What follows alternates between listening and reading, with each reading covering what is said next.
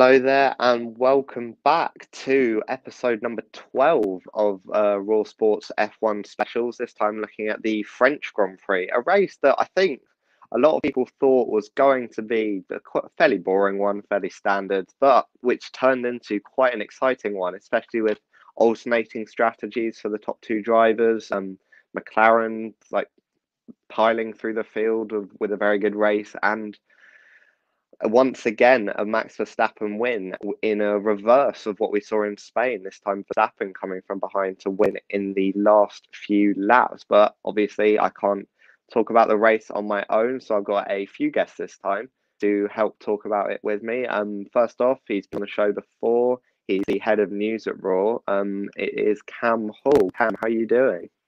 I'm doing okay. It's sort of a very good and a very bad day. It's a very good day because my exams are over, so I can now relax for the summer. I've got the Clarkson's Farm. I got a recommendation from a friend to watch Clarkson's Farm, so I am going to, in the motoring spirit, keep that up tonight. But I am also in self isolation at the moment, potentially for anything up to a few days, up to a week and a half. So yeah, it's going it's going very well. Yeah, I mean, everyone. It seems to be that a lot of um, campus and Lem is going into isolation at the moment. And hopefully, we'll all get out of it, soon. yeah, it's it's just like in the last week. It's just we were talking about it on Insight earlier in the week how it's literally just gone up massively in the last week, almost from nowhere. And I think that that's that's the thing that has been pretty crazy. But the amount of people I know right now, I only had to go on my Twitter last night to see people posting in their self isolation notices from track and trace. I think we were all just hoping that this is this is going to be over soon. Yeah, I mean, anyone anyone that is isolating, watch the rest of the um, episodes. They're all really good, and we we talk about many accurate. Shameless plug.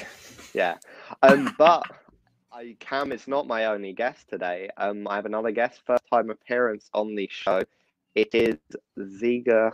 Uh, if I pronounce that yeah, wrong, that's Ziga Zhao. If I pronounce yeah, that wrong, just correct. Oh, it's, oh, it's okay. Like I helped you there just to yeah. uh, just to do it. But I mean, hey, uh, how are you? How are you? Still um, um well? Like you know what? Um, it's week nine. I have nothing to do. All my exams are done. But I'm. J- I th- I, I think that I I'd be enjoy I'd enjoy chilling around for a bit um for the last few weeks. But I mean, obviously the situation right now, as said, um, in Leamington on campus, it's not the best, but you got to make the most of the opportunities. Yeah, I mean, if anyone once again, if anyone who is watching this wants to come on, just message me. And you can also alleviate your boredom with a lack of exams. But mm-hmm. I guess what we'll do now is come on to the French Grand Prix. And what we'll, I'll quickly do for the um, audio listeners is run through the results. Um, in first place, we have Verstappen, second, Hamilton. Third, Perez. Fourth, Bottas. Fifth and sixth were Norris and Ricciardo. Seventh was Gasly. Eighth was Alonso ninth was Vettel, and tenth was Lance Stroll. So, I mean, I'll come to you, Cam, first. What did you what did you sort of think of the race overall?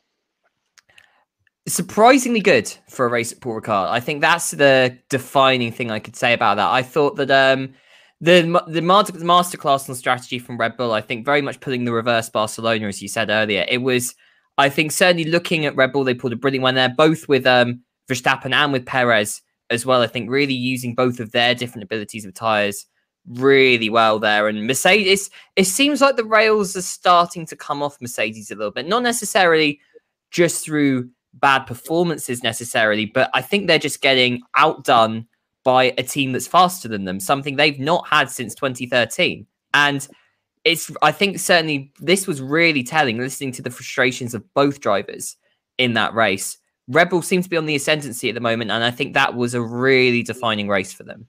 I mean, Ziga, would you agree, just in general, about the race? Do you think that Red Bull have begun to unsettle Mercedes in quite a big way?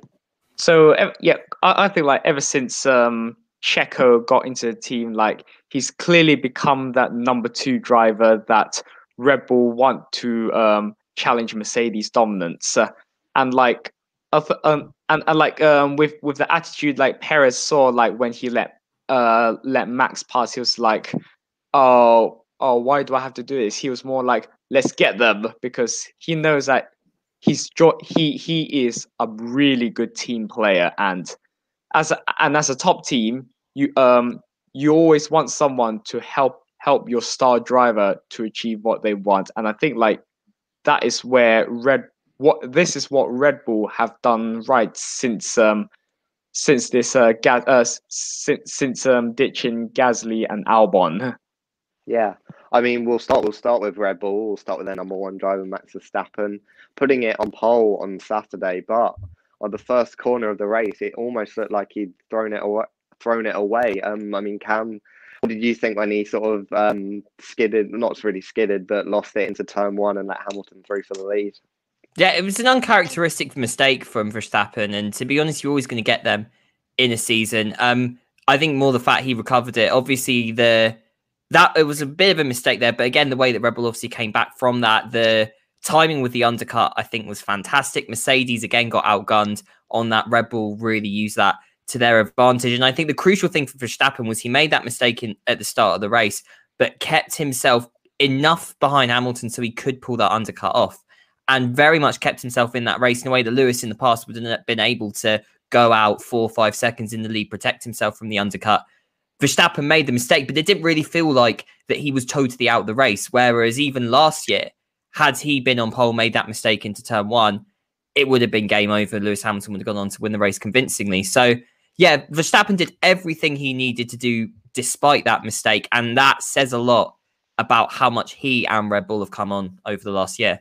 Yeah, yeah. I mean, I've always, I, I was watching the first half of the race. I always felt like Hamilton sort of had the measure on him, but there was always the threat from behind. But especially, um, like, as you say, the undercut into the first round of pit stops, Hamilton with a three second um like lead ahead, or a lead that you would think would be safe from any undercut.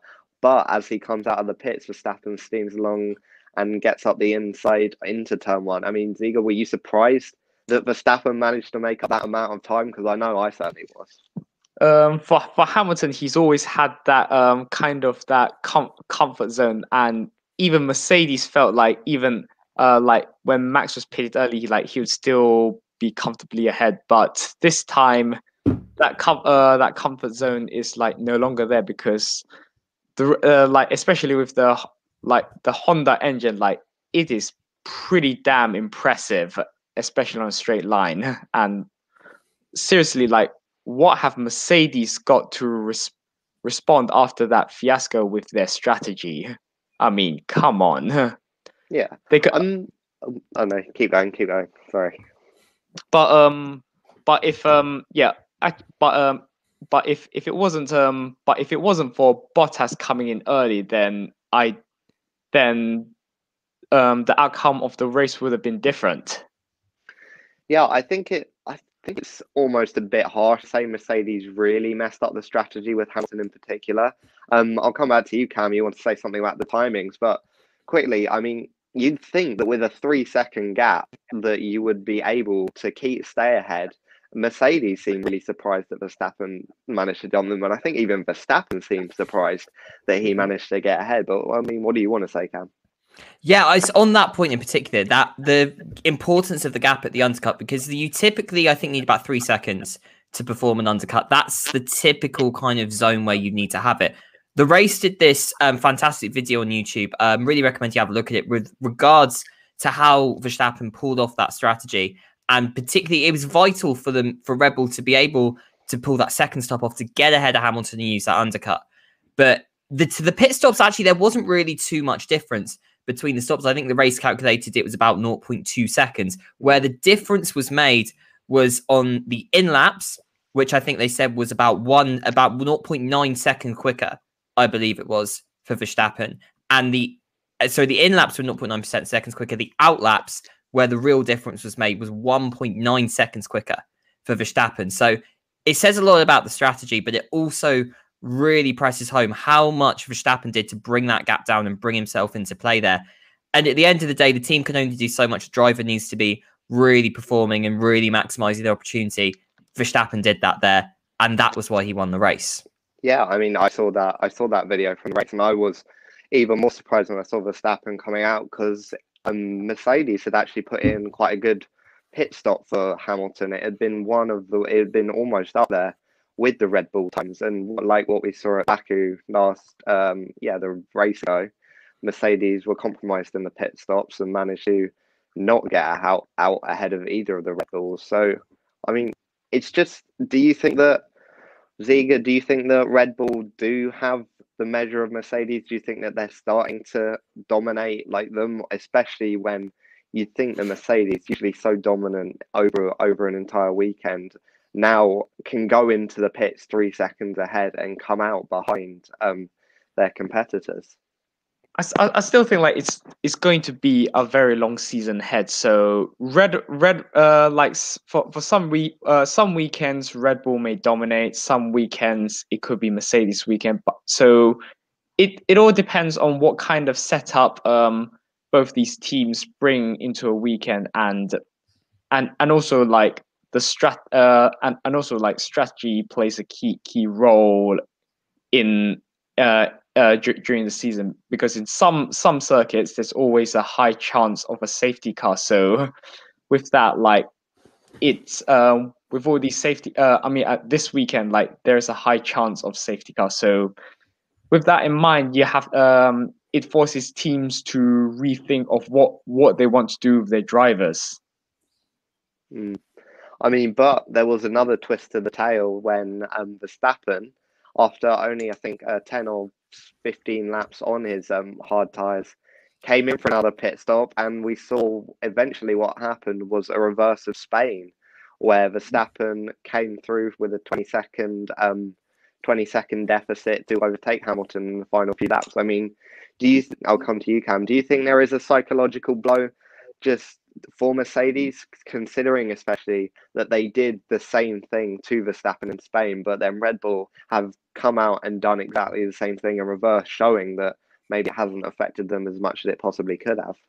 I think what Mercedes should have done is like when they realized that um, Red Bull pitted Verstappen just just for him to make up the deficit, they should be like, "Oh God, now he's gonna try and chase Hamilton and steal that victory." It's basically uh, it's basically like they're getting revenge on us, and um the the way uh the position where he came out from, where for, which is fourth, like it was always inevitable that there there was gonna be team orders for Perez to let um Verstappen by, but uh, had they been able, but had they been able to use Bottas effectively to hold hold up um Verstappen, then Verstappen chasing that vic- uh, victory would have been a bit more difficult considering yeah, the state of his tires.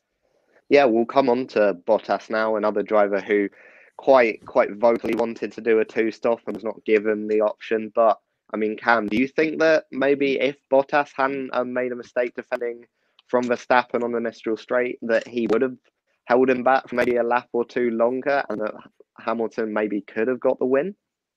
I'm not. I'm not sure because to be honest, the I think one of the things we've seen it's been quite a constant theme over the last few races is teams pulling off these strategies because of the rates of degradation in the Pirelli tires and the fact that I think the longer you're taking these tires on at the moment, I think there's the degradation starting to kind of almost hit the cliff a bit quicker now in a way that it hasn't really done in the last couple of seasons. So I think Bottas was starting to hit the cliff by that point.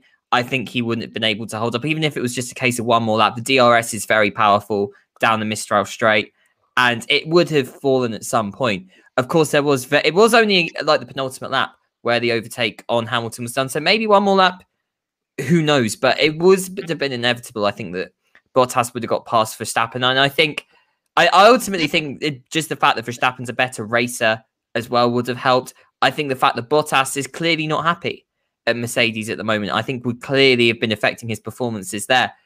Uh, it was again, I think it's just the inevitability with the way that the Pirelli tires are degrading, and we've seen it. There's, I'm sure, one team we'll come on to later who it really didn't go well for in this race, but that variable degradation and the way that teams are using it, and the way that different drivers have different ways of managing tires as well.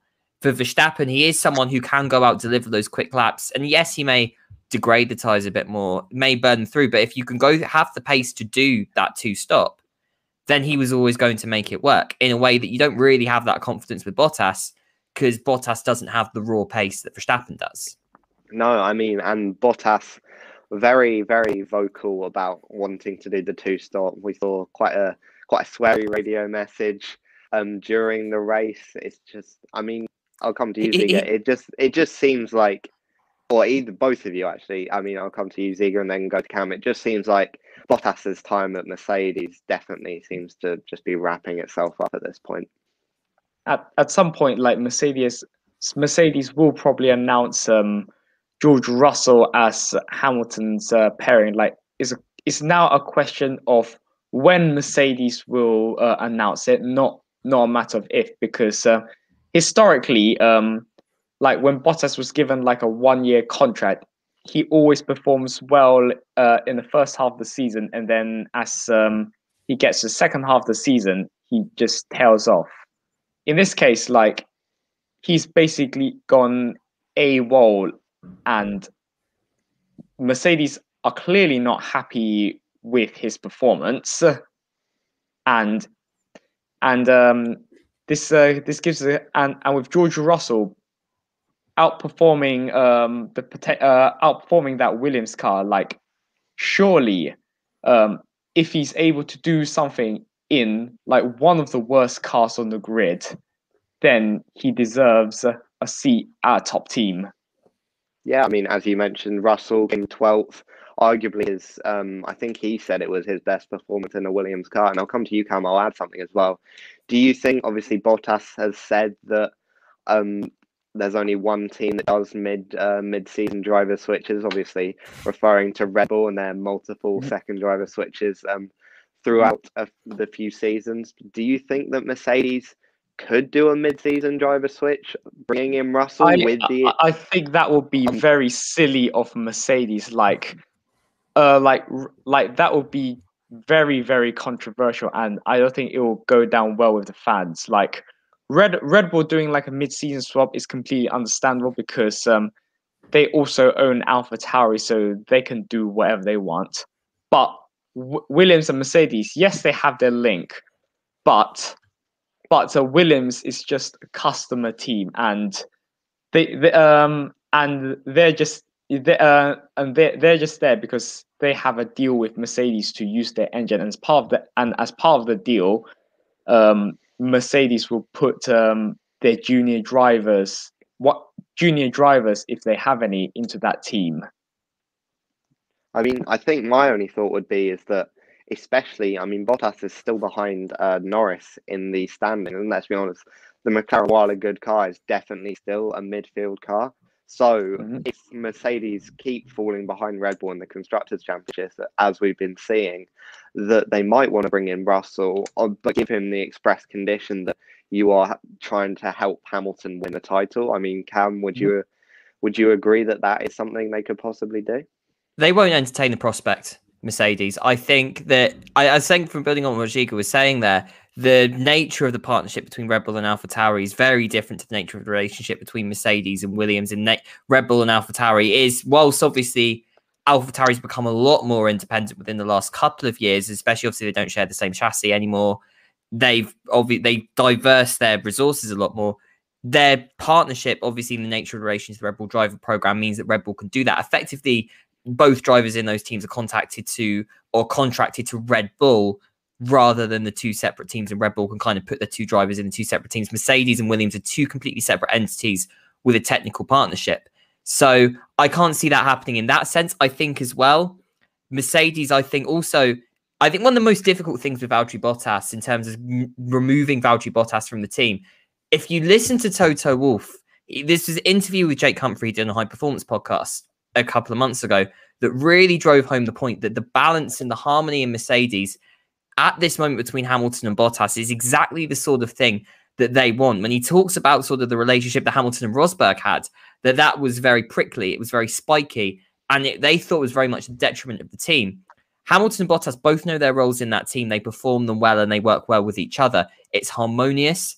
And I think if you are trying to get Lewis Hamilton to win, arguably what I think is his most difficult um, championship fight at Mercedes, I don't think Mercedes would risk upsetting that balance throughout the season. So I can't see that happening. Even though Bottas may not be as reliable a second driver, say, as Perez is to Verstappen, I can't see them upsetting that balance because I think ultimately Lewis is going to be most unsettled by it. What I do see happening though at the end of the season, I, I said at the start of the season in all the predictions videos that I couldn't see Bottas at the team next year. And I thought that it, was a case where there'd be too much pressure to put to bring Russell up. The pressure's clearly building. That was a fantastic performance from George Russell. I think arguably one one off, if not his best in Formula One.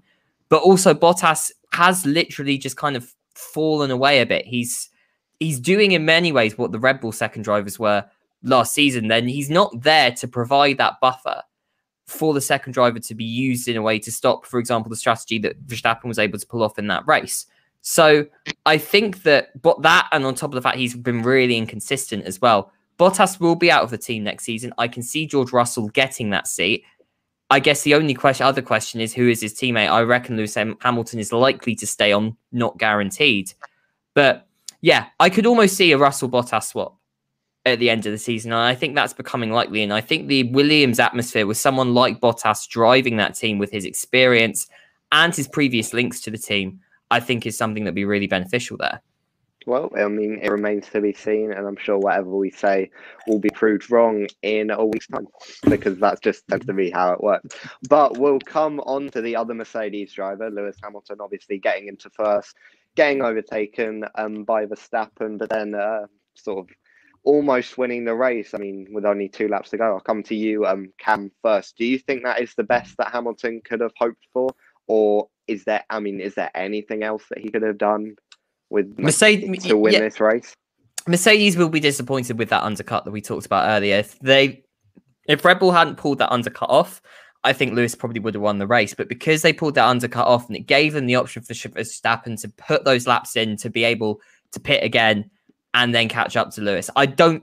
I I, I think he drove. Uh, he drove a good race. I, I apart from the the differences that we brought up earlier with the in laps and the out laps and the undercut, there wasn't anything else that I think Lewis Hamilton could really have done in that race. And I think that I, it says a lot about where the cars are at the moment with the Red Bull and the Mercedes. And I think Mercedes will be looking for a response in Austria. But Lewis, I think, is putting everything out he can at the moment. It's just that Red Bull are working far better as a team at the moment, and Verstappen, I think, is just outdriving Lewis, and yeah. Th- that that's all you can say, really. Yeah, I mean, it seemed to be quite a standard Hamilton performance, like just um, performing to its best. But sometimes, uh, you could, I guess, you could say his best wasn't enough. Um, like uh, on Sunday, I mean, Ziga, would you agree that just Hamilton couldn't do anymore apart from like, perhaps uh, like, staying ahead like, of um Hamilton of, of Verstappen at the 1st mm-hmm. round of pit stops. I mean, like, uh, I'm not sure if we would have been able to pull a gap um, away at the very start of the race, but in general, like, I kind of feel sorry for Hamilton because um, because uh, because it's not like um 2017 and 2018 where um, the team were able to you uh, utilize uh, their resource effectively to counter the threat of uh, Ferrari. This time, like with this this time, like Lewis Hamilton, like he's at the front, but he's kind of isolated because um, both uh, both the Red Bull drivers are better than Bottas, and they're pulling and and they're pull- pulling away from him. So Hamilton has to deal with the two Red Bulls on his own. Huh? Yeah, I mean, you. It's not really much you can say. Hamilton is fairly fairly standard race, and you just think that something needs to almost go better for Hamilton. He needs to. He, we always say that he gets a lot of luck, but maybe he needs like some outright luck to yeah. to be able to compete with the two Red Bulls. And I guess finally we'll talk about the last of the uh, top four, Sergio Perez, a driver who I'm pretty sure can make tires last until the end of time. I mean, it just shows the difference. I'll come to you, Ziga, first. It just shows the difference between the number two drivers when Bottas, who was clearly very happy with his strategy, is then mm-hmm. overtaken in the final few laps um, by Perez on the same strategy, who has just made the tyres last longer, as he's always done throughout his career. I, I think like Red Bull have uh, like um strike uh, strike a good balance between the um the uh, driver cra- uh, characteristic with uh, obviously Max. He's very fast. He's very pacey. obviously his tire management is uh, is uh, is uh, uh, like it's never going to be the best, but um, but Red Bull can count on his um, speed, and then you have Sergio Perez. Like he just somehow makes uh, makes those tires last in an era where every Pe- ti- tires it just goes off, uh, like as you say, off the cl- cliff very easily, and I, I think like that's one of the strengths of Perez to uh, that he's able to make these kind of once one one stoppers work, and also also with Perez, like with his first stint, he's able to ex- extend them so that by the time it gets his second stint, he doesn't have to worry. Or like in the case of um, Portuguese Grand Prix, he can try and pump in those fast fast laps. Yeah, I mean, I'll come to you, Cam. Do you think that Perez, I mean, we've always seen that Perez has been good at holding onto his tyres. I think the race I'm remembering now is Canada 2012, where Alonso and Vettel both tried a strategy that just didn't work for them, but Perez made it work and I think got on the podium in uh, the Sauber it was then, which was a fairly midfield car that season. I mean, apart from perhaps Hamilton, who obviously we've seen in Turkey with the Interslick tyre, do you think that Perez is the driver that can just hold on to the tires as long as as long as humanly possible. I mean, if you if you want to go further back than that, I was thinking um, Australia 2011, where if you ignore the fact he got disqualified in that race, he was the only driver to do a one stop in the first race of Pirelli, where everyone was expecting four and five stops, and he managed to pull a car. I think he qualified sort of lower midfield into seventh. So from his first race in Formula One, we knew that Perez was going to be very good with the tires. It was one of his strengths. And for Red Bull, and arguably for anyone fighting for a championship, I think he's got the most ideal skill for a second driver that we've seen so many times throughout his career. Because with Perez, what you need is you need the options that having time that just that longer time management brings you. Because with Perez, you can, as we've seen, get him to pump in those quick laps really quickly, get him to really use the tires effectively and keep them on quick laps for quicker, so quick laps for longer even for bringing him into the pits and then really using the strategy that way, in many ways that Mercedes have done with Hamilton. Or you have Perez pull very long first stints, as we saw in this race, and say you get a mid race safety car. You know, say you could, like we have in Monaco, where you have drivers struggling behind slower cars. You have the ability and the flexibility at that point to bump Perez up the field and use the race to his advantage. So he's got the most ideal thing, the most ideal skill, arguably, for a second driver in a team to really give the first driver the opportunity to push out and stay ahead and using the second driver to really sort of inhibit the other teams. So that it's a it's a key skill that he's got. And he has, I think, in this race, and I think fact all season really been showing how important that is and really what makes him different to Gasly and Albon, as well as things like the setup as well. I just think it's that skill that I think is so important. And he's really found his feet now at Red Bull. I think that's the most important thing. He's found his feet at Red Bull in the last few races, and he's really starting to put out now the performances that he was expected to. And, you know, the Red Bull Driver Academy has some hot young prospects coming up Liam Lawson, Jüri Vips, Jehan Daruvala, but I don't really see any of them really getting into Alpha Tauri, let alone Red Bull, anytime soon. So I think to have Perez in there, putting the performances on that he's doing, I think it's certainly exactly what Red Bull want right now. Yeah, yeah, I, I completely agree with you. And what we'll do now is sort of come on to, I guess we'll come on to the midfield, and I'll just read out the drivers' standings quickly. To um, while we do that, I mean Verstappen on one three one, Hamilton on one one nine, Perez on eighty four, Norris seventy six, Bottas down in fifth on fifty nine, Leclerc fifty two, Sainz forty two, Gasly thirty seven, Ricciardo thirty four, and Sebastian Vettel on 30. But two drivers who came fifth and sixth and are part of that um, upper midfield battle are the two McLaren drivers. And I'm, i want to give special mention first off to Daniel Ricciardo. I'll come to you first, um, Cam. Um, do you think that this race really showed that Daniel Ricciardo probably is getting used to McLaren a bit more? He seemed to be on a be on a second win, especially when compared to his races at the start of the season. Yeah, ba- best race by far so far for Ricciardo and McLaren. Didn't necessarily qualify well, but his performance in the race, and again, that it was a little bit like we started to see a bit of the old Ricciardo coming through as well. Some very good overtakes, very daring overtakes as well. And I think again, Lando Norris is still the fastest driver in that car at the moment. He's still the driver that's getting the most out of it. I think a lot of that is just, I think, reflection of how far he has personally come since the end of 2020 into this season. But you know, Daniel Ricciardo, I think, has really started, I think, to settle into that car. I think his qualifying pace does need to be a bit quicker. I think I want to see you'd want to see him fighting a little more closer to Lando Norris, getting into Q3 more consistently. But his race pace is starting to be there now, and I think that's a very encouraging sign. Yeah, I mean, you mentioned Lando Norris. I'll talk about him now.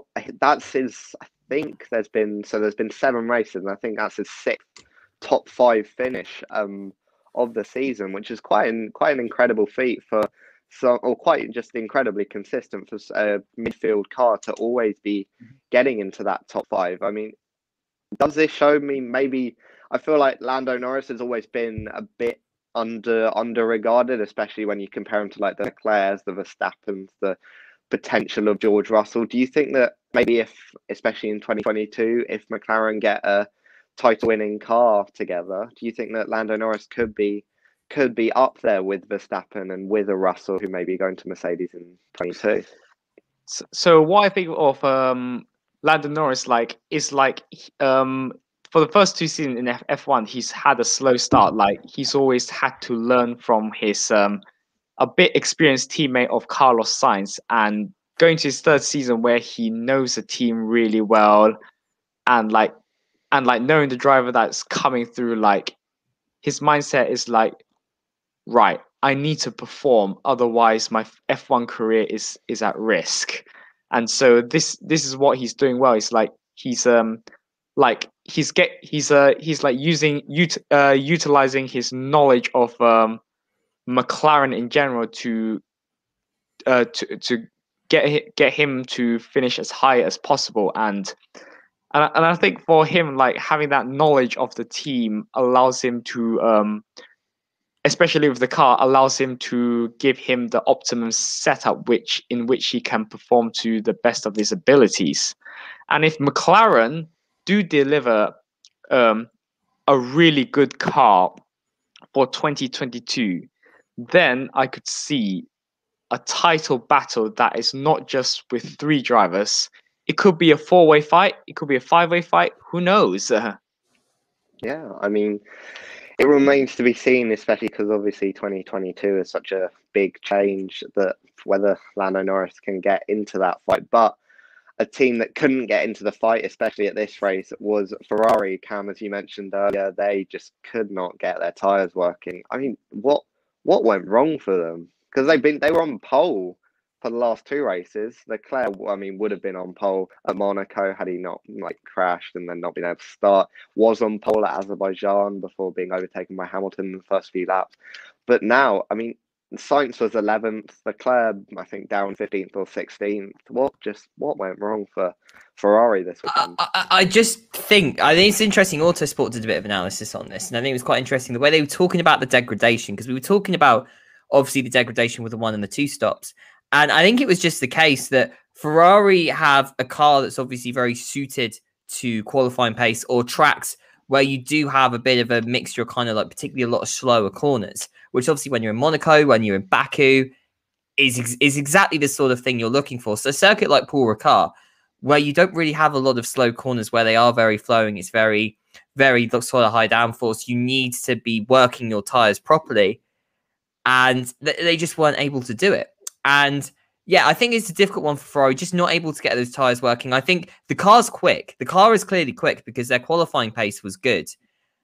But I think uh, they really need to sort out just that issues with the degradation that they've got at the moment. And it's it's a fix that I think, you know, history has told us. I think Mercedes back in 2013 had the same problem. Car was really quick, couldn't get the tires working in the race. So it's very clear that they can fix this problem but certainly something to scratch their heads out of Man- Maranello at the moment because the signs are it's been very encouraging season so far, and the car is clearly quick. But I think that's a bit of a chink in their armor that they need to sort out at the moment, definitely. I mean, Ziga, would you agree that especially with the two races in Austria coming up, it's quite a quite a fast circuit. You need the high downforce. You need to get the tires working. Do you think the Ferrari might struggle over the next few races? Um, I mean, I mean Leclerc last year, uh, in Austria, um, like yes, the car was uh wasn't that great, but he still somehow managed to get the car in um into a po- into a podium position despite its lack of pace. So all is not so all is not um um lost for Ferrari, but I can definitely see a uh, like like if uh but I but in, in qualifying I don't see a problem with that. But in terms of the race pace, then it is a little bit of an issue. Um, um, if you uh, like, if you ask a Ferrari, if you ask any of the tifosis who's probably watching it right now, but no, um, but no, knowing um these two, uh, like the circuit, it will probably have a safety car. Then, if they can get it right, then they can finish high like they did uh, last year in Austria. But also bear in mind this next race. Um, I'm not. I'm not sure if um, Ferrari are as good um, in the wet as um, as like Lewis Hamilton, Max Verstappen, or even Esteban Ocon. oh, yeah, I mean, it will remain to be seen whether it will rain in um, Austria, and obviously we're all hoping for a wet race. We always do in F1, but we'll come we'll come on to that um, when we get to our preview of the uh, Styrian Grand Prix. But finally, I'll come back to you, Cam, quickly. Do you think that Ferrari can really afford to have these slow or these non-point scoring races if they want to finish third in the constructors championship especially because mclaren like they really performed this weekend and i think if we if i get up the gaps quickly they it was now a 16 point gap which for a midfield midfield teams is quite a big gap to overcome so do you think that ferrari can really afford to have many more of these slower weekends well there's the old cliche in Formula One that you don't get points on Saturday, you get all your points on Sunday until three races later on this season. But um, certainly right now, I think the thing that Ferrari have got is they've clearly got a quick car, but they haven't been able for reasons obviously Monaco out somewhat outside of their own control. If they checked the entire car before sending it out on track on Sunday, then maybe got some points there with Charles Leclerc. Um, but also with this, obviously with the tires, I think that's more connected to the car rather than an operational thing. I think the thing with McLaren, and the reason McLaren third is the same reason that McLaren finished in third last season. They didn't have the fastest car at the top of the midfield battle, but what they had were drivers that were consistent and maximizing their opportunities and getting results and scoring consistent points. And at the end of the day, that is what's going to get you higher up in the standings. That's what's going to get McLaren third rather than Ferrari. So what Ferrari need to do is they really need to, I think, firstly take any of these opportunities in qualifying because it's clear that there will be certain tracks. I'm thinking the Hungaroring coming up in a few races' time that could be a real opportunity for Ferrari to have a really strong qualifying result there, and then convert that if everything goes well, potentially who knows into a double podium, maybe a win on Sunday. That's sort of my analysis of that car and the tracks that it suits but they're going to need to maximize those opportunities when they come and be more consistent at scoring points because you can guarantee that McLaren will also be there in that race. Maybe not as quick as Ferrari,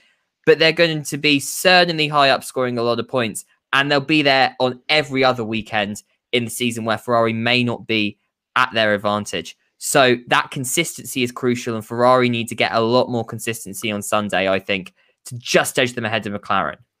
Yeah, I mean, what I'll do for the audio listeners is just read out the constructors. So Red Bull on 215, Mercedes 178, McLaren 110, Ferrari 94, Alpha Tauri and Aston Martin on 45 and 40, Alpine on 29, Alfa Romeo on two, and obviously Haas and Williams bringing up the rear on zero points.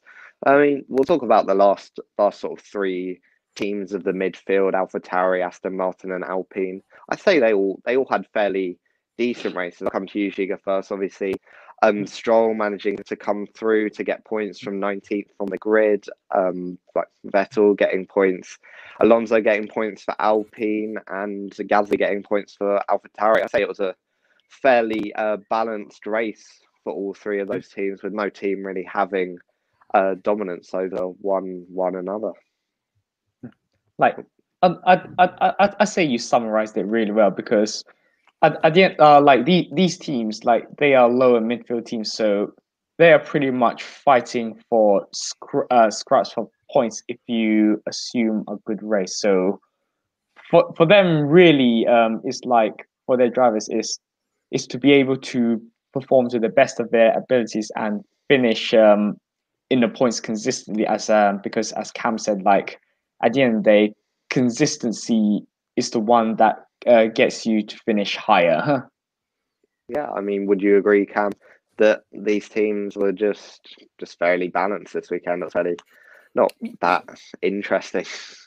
Yeah, I mean that battle. I think it's like with Ferrari, McLaren. I think they're going to be interchangeable between races. Um, Aston Martin have definitely improved, I would say, in the last few races, certainly from where they were at the start of the season. I think they've got on top of some of the reliability issues. I think Vettel, I think that couple of races in Baku and Monaco, I think have clearly inspired him. He looks like a far more comfortable driver in that car. I think Lance Stroll, again, Lance Stroll, I, I, I've never really been able to fully judge him because I can never know whether I think he's improving or whether I think he's really stagnating at the same point. But I think there is signs that Lance Stroll is starting, I think, to really make some move forward in that car. Alpine, I Alpine have kind of had a really good couple of races at the start of the season. I think they've settled in now to where we that car is probably going to be at the lower end of the midfield. I think it's very clear that they Alpine clearly see both their drivers um, being able to really put those performances in. And Alonso's starting to score those consistent points that he was bought in to do. I think if Ocon can be there just a little bit more regularly, I think that will be exactly what Alpine need to get themselves ahead there. Alpha Tauri again, Pierre Gasly's really, I think, been dragging that team this season. I think we need to see more performances from Yuki Tsunoda. That's not to say necessarily that he won't be on the grid next season, but I think if Alpha Tauri are going to stay ahead of Alpine and Aston Martin, given the fact that both teams seem to have both their drivers dialing into that car into their cars now, Yuki Tsunoda needs to start doing that more consistently in the AlphaTauri because there's going to come a point where Pierre Gasly can't just carry that entire team and be scoring all the points. As brilliant as he has been and carrying on a lot, carrying on a lot of his form from 2020. Yeah, and then we had the final three teams: Alfa Romeo, Haas, and Williams. But once again, fairly, fairly standard races out of the points. I mean, I feel like Alfa can, can we can, can we actually give a quick shout out firstly? Sorry to Mick Schumacher. Um, apart from crashing at the end of Q1, stopping him getting into Q2, um, fantastic lap from Mick Schumacher. I think really starting to dial into that car. I think his relationship with Sebastian Vettel, there's clearly that mentoring is going very well there because it's really you can see it's really having an impact on Mick in terms of settling into Formula One, and I think he's really starting to show now some of that. Even though he's quite limited in the Haas, I think this was a real sign of him showing that potential as to why so many people were excited about him coming into F1. Yeah, I mean, Ziga, do you want to say anything else? Obviously, you mentioned George Russell having a really good performance. Like, is there any other drivers out of those three teams that you want to say anything about? Um, apart from Maz, uh, Maz Mazepin finishing last as per, like, uh, it uh, it raises a, a, further question, like, why why is he even in the sport uh, other than just money? Yeah, I mean, I think this was actually the first time Mazepin finished below his qualifying position because obviously, so Tsunoda Tsunoda was last, so he mm. must have qualified uh, 19th and finished 20th. Because again, this was one of the fir- few first races in a while where all 20 drivers finished, and then mm-hmm. Alfa Romeo. I sort I don't know what's going on with Alfa Romeo. They just they're just there. They genuinely just there. They don't do anything. It's just they're so mundane. I, I feel the thing with Alfa Romeo is is that they're kind of stuck in a bit of a halfway house because they're clearly better than they're clearly better than Haas, and I think slightly ahead of Williams. I think George Russell, I think, is in many circuits doing that Williams perhaps more justice than I think it deserves, but they aren't on the level yet of Alpines and your Aston Martins and your Alpha Tauris. So they are, as you kind of say, just there. I think the way Al- Alfa Romeo are going to score their points, a little bit like they did last season, was kind of pick up those occasional top ten finishes, like they uh, like they did with um, um, Giovinazzi in Monaco and um, Raikkonen out in Baku. So I think that's I think that's just where they are. That I think if the only thing you could say about Alfa Romeo is maybe more drivers consistently getting into Q2, they do seem to involve themselves at times with the Williams cars when I don't think that car certainly if you're if you've got a driver finishing below the Tiffy, I don't quite think that justifies the difference in pace between the Alfa Romeo and the Williams. But yeah, aside from that, they are just there. Yeah, I mean, it'll be a very interesting race when we eventually talk about an Alfa Romeo. I think that's the only way you can put it. But that I guess it, that's sort of the French Grand Prix completely recap now. So what we'll do is we'll move on to news that has just come out, been confirmed today, but has been rumored for the last week, really, and that is changes to the Abu Dhabi Grand Prix layout. So what they're doing is they're getting rid of the chicane at turn. Oh gosh, four and five. The, if you just, I should have a track map up, but if you just look at a track map and then look at the top right corner, I can't, I don't, I'm not sure not sure how to put it up, but it just at the top right corner. They're getting rid of that chicane. They're getting rid of the chicane on the second at the end of the second straight for um, a more sweeping uh, right hand or left handers for both. You, I mean, I'll come to you, Cam, first. Do you think that these changes are a good idea? I mean, they can't not be a good idea, judging by how, they, how they've got the to, races normally. They've they've got to do something at that track. For me, um, the change at turn 11 at the end of the second back straight, I'm not a fan of that personally. I think it, you do get overtaken. The thing is, you get overtaking into turn 11, and my fear is you're going to lose that overtaking opportunity at the end of the DRS straight. Just simply the fact that it isn't the braking zone that it used to be. Drivers tend to prefer it's easier for a driver to overtake into a braking zone. I fear it's going to be kind of just a sort of medium speed left hander where the driver's going to sort of turn into it a little bit like the new turn 10 at Barcelona. And I think it's not going to be easy to follow out. And I don't think it's going to solve the issues of trying to do an overtake into turn 17 in that final sector. Because you can't, I, I don't think by the nature of that final sector, you can really overtake into any of those corners. So my fear is remove the braking zone there potentially, but I will like to be proved wrong. I'm slightly disappointed, I have to say, with the change at five, six, and seven. I do think if you look at the Abu Dhabi track, they literally all they had to do was just change the location of the white lines and literally just continue the track down that service road down to the hairpin in much tighter apex corner than the one that they've um, produced. Again, that means a much more heavier braking zone and much more of an opportunity. And I think having that going into that first back straight, I think would make it a whole lot more interesting. I think we see a lot more, potentially a lot more kind of wheel to wheel action and a lot more sort of overtaking battles going on for longer. Whereas I fear the way they've kind of designed this corner, again, it could kind of very easily turn into a bit of a medium speed corner that kind of for the driver behind kind of offsets their rhythm a bit going into that back straight. Tight that just going down that service road, having a tighter apex corner, I think would have been better there. So I, I think I'm going to need to see the changes, but they're changes that needed to be done. I'm just not sure they were the changes I would have made. I think the only thing I'd say about your five six seven change, I don't think there was enough runoff at that um at that corner. I, I, don't. Th- I, the, the runoff I think would have been. I know obviously they're going in at a much further speed, so I can understand that. But I they could easily have made. I think they could easily have made it. I don't know if that's necessarily sort of changing the stands or, or just giving it a tighter apex at the end of the day. I feel that the problem with that corner is that we know the problems with the chicane that the chicane takes out any over overtaking opportunity there because there's not really enough time to overtake into that chicane and it's not really a suitable overtaking opportunity and you can't really get the momentum to perform an overtake from six and seven. But I would have liked to have seen just a little bit if they could have done a tighter apex corner there. I, un- I understand your point on the runoff, but if there is a way, I don't know whether they could have done something to the stands, maybe move the stand back. But I may, I, I don't know if I'm advocating yeah. too much of a rebuild here, but it just seems like such a logical and sensible idea to use that service road. I, I don't know why they couldn't have done that. Yeah, I mean, Ziga, would you agree? What, you, what, what are your thoughts? On the changes that look like they're about to about or that are going to be made to the Abu Dhabi Grand Prix circuit? I, I, I, think this is definitely long overdue because um, when when this first uh, when this circuit uh, um, first opened, Kimi said the first few turns are good.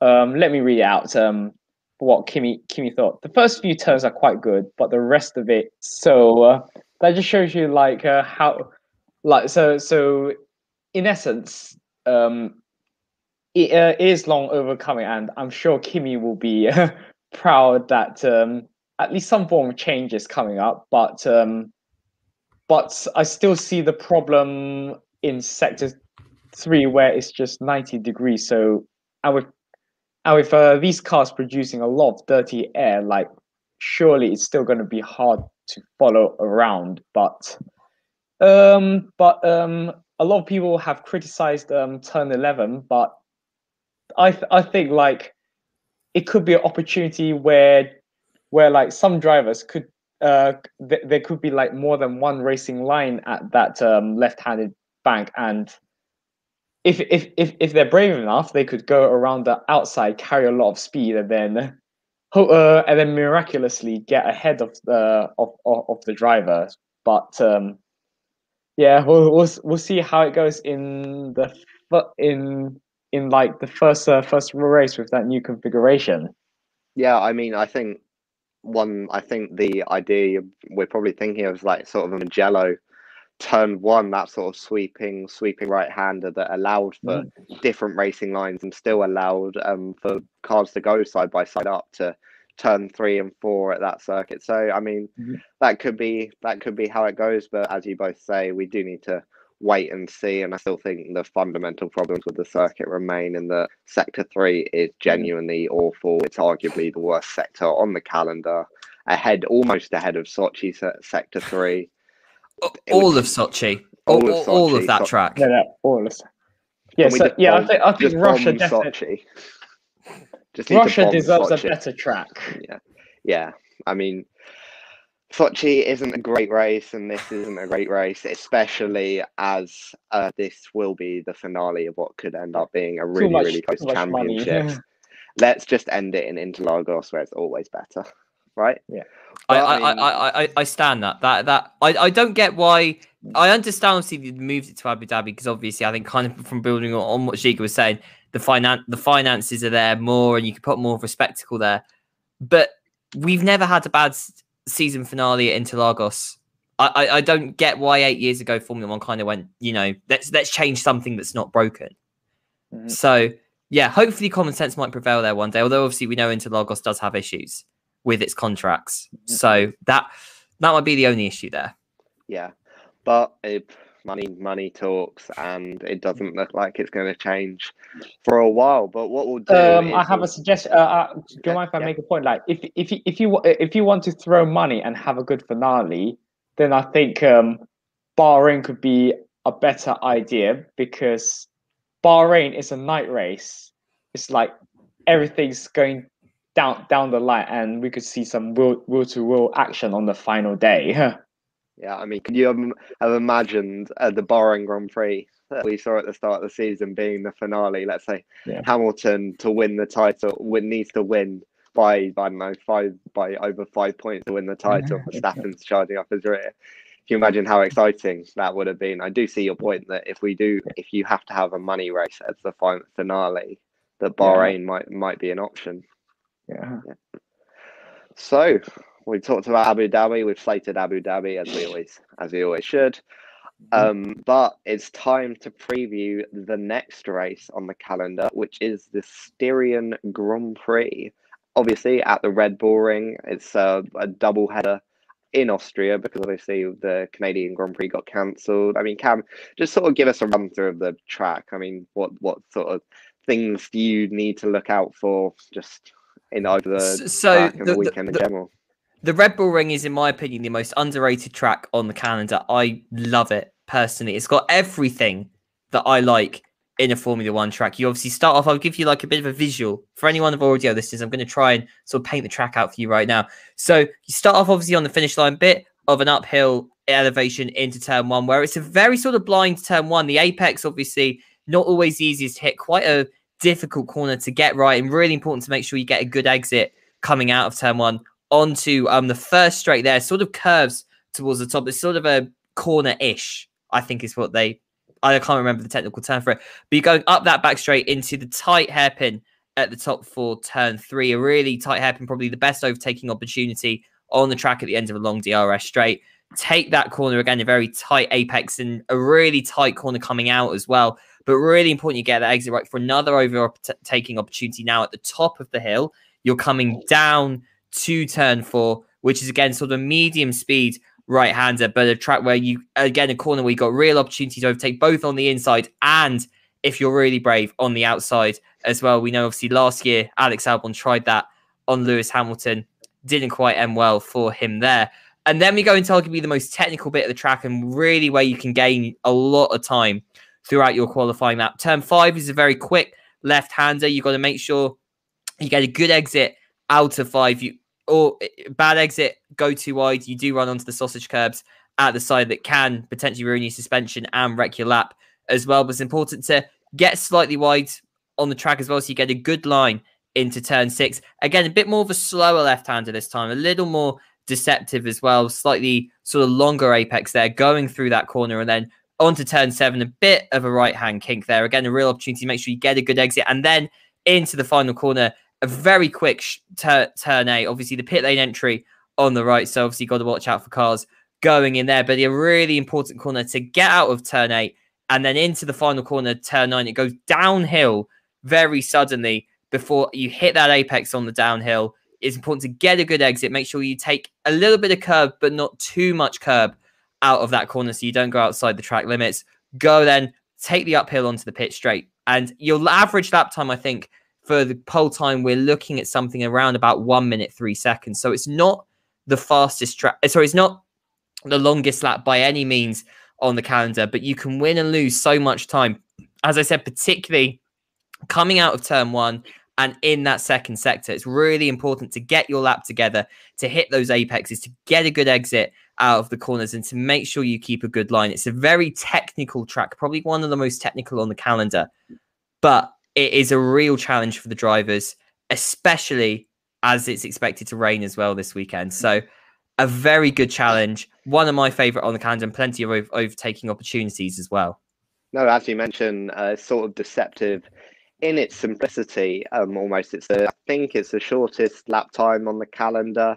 Uh, I think the second shortest lap on the calendar, obviously after Monaco. Um, and it's a race that uh, it's a track that we saw two good races at at the start of last season. Obviously, as you mentioned, Alex Albon and Lewis Hamilton coming together at the Austrian Grand Prix season opener, Lando Norris getting his first podium, and then at the Styrian Grand Prix, a, a, an amazing qualifying, Lewis Hamilton putting on pole by over 1.2 seconds, and then a fairly decent race. And we had the drama at the end with Perez Norris trying to get all to the all to the um, I guess coming out of the final corner all together. Perez with a broken front wing, and that was the run to the line. There was uh, quite quite exciting to see. And I guess I'll come to you, Ziga. Are you really looking forward to this one? Especially as Cam mentioned, there is a chance of rain.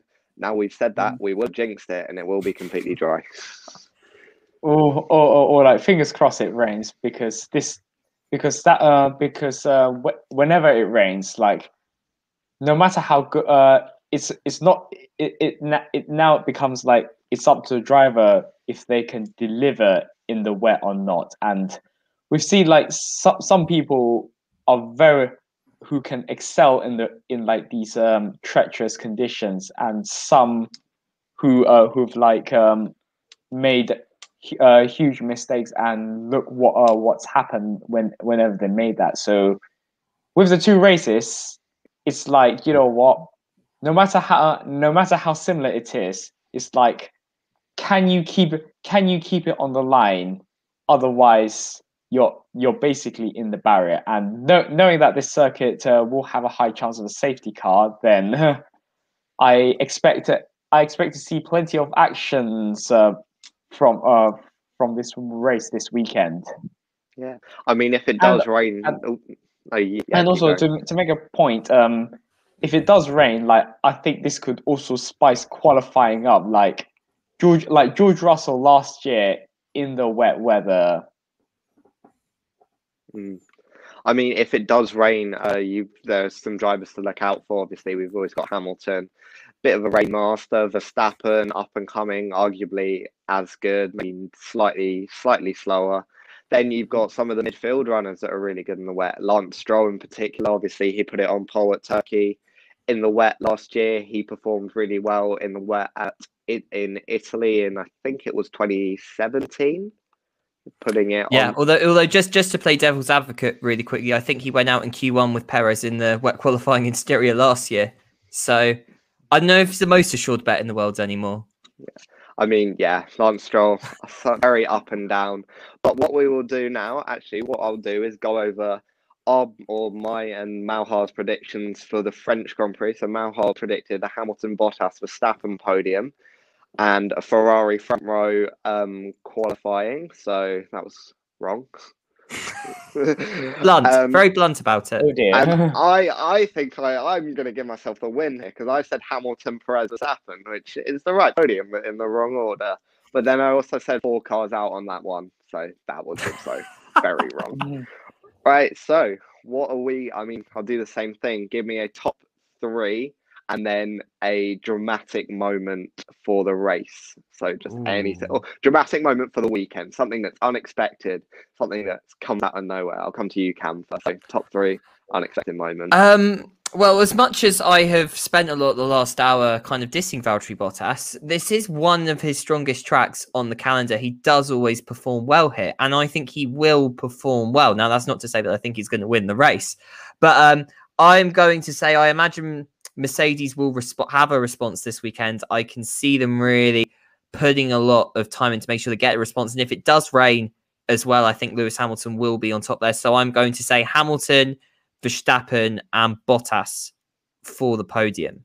Okay. And what about and the a dramatic moment? Dramatic Ooh. moment. Oh, that's a, that is a tough one. I think you're gonna have to come back to me on that. You're All right, I'll come back to you. Right. So, Ziga, what would be your Actually, what we'll do, we'll go through top threes and then we'll do dramatic moments. So, Ziga, what would be your top three? So, I, I see Cam's point of um, but, uh, like Bottas being strong on the on on on the Red Bull ring, but he's not as great as in the rain. So I think he will miss out on the podium.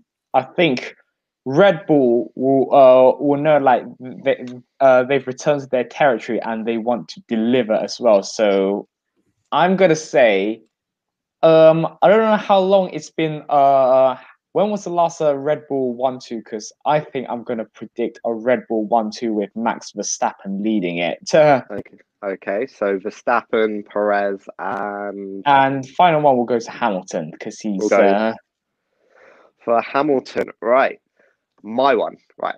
I'm gonna assume it's raining because it will be more interesting if it is. I'm gonna, I'm making that now because otherwise mine might look a bit different. But I do think Hamilton first because he can never really escape Hamilton. But I might not go for Verstappen, and I'm what I'm gonna do is I'm gonna go for a rain affected podium where we see Hamilton.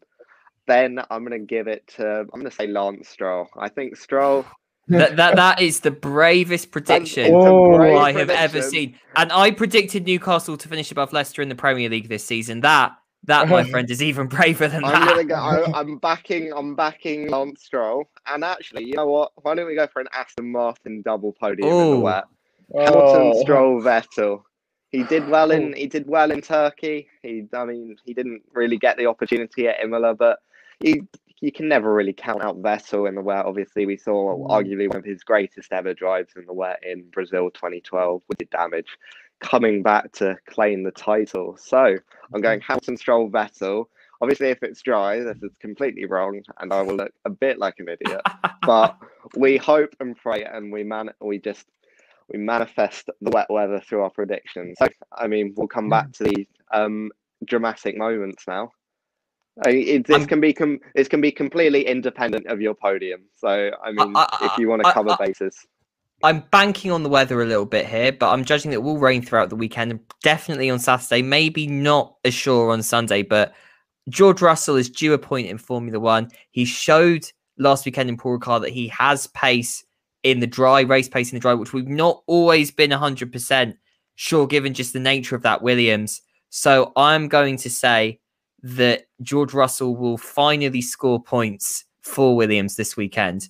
It will be ninth or tenth. It won't be anything more than that. but it will finally be points for Williams. Okay, Russell points. Obviously, we remember back to last year, only 11 drivers finishing, and the one driver that finished outside the points was Nicholas Latifi.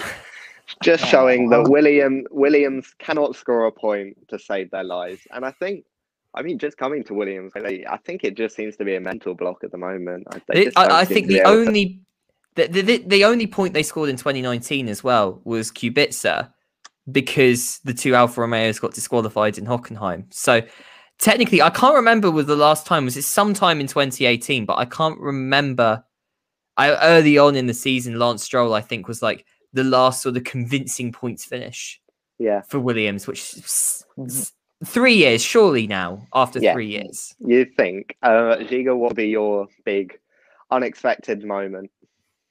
I th- I think um yeah I'm um I, th- I think I'm gonna go with the, with the same like George Russ Russell going for um like scoring his uh, first points but I'm gonna but in addition to that uh, I think like it's also gonna be a race of um attrition as well Okay, I would Like, say that's- so.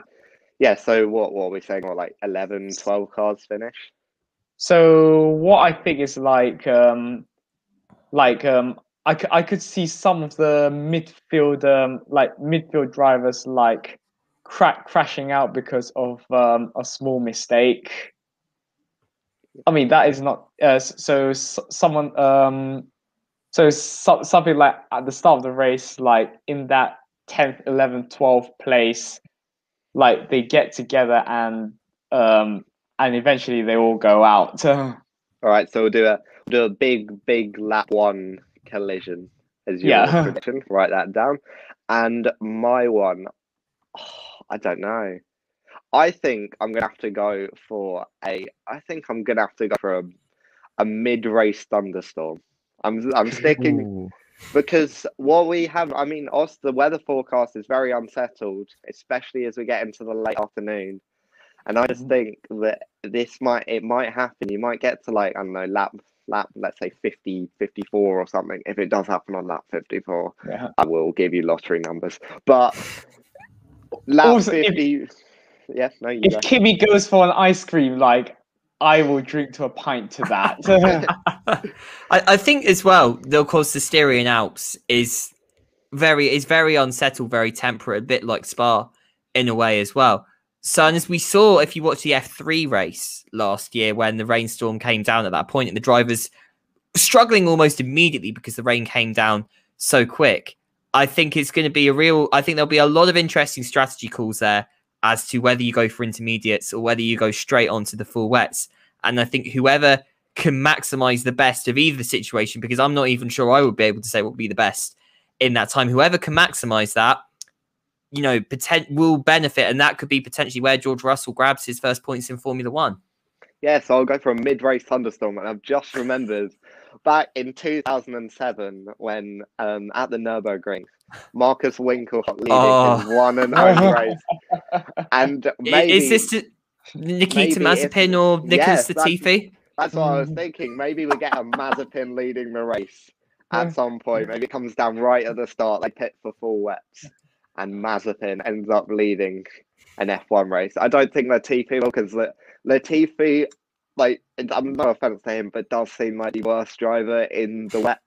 He, he, he at Turkey, he had a terrible time. At Imola, he had a terrible mm. time. I just don't think he gets along along with the wet weather that well.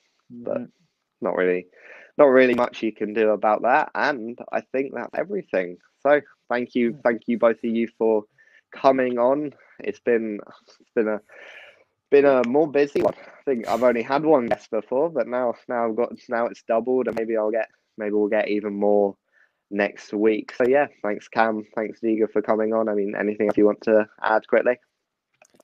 I mean, if if we were if we are going to judge people's wet weather performances off of Turkey last year, then I'm I'm not sure what metric this show is using because I, I don't I, I think trying to judge anything from that race last year, apart from the fact that Lewis Hamilton is one of the greatest drivers of all time in Formula One, I feel was almost just impossible. Nah. Tur- every race should be at Turkey and in the wet and on and on We- we- asphalt we- that doesn't have any grip. We we may still get a race at Turkey of course, to replace Singapore, potentially some of the other races later this season. So perhaps we, we get to re- relive what made it so unpredictable last year.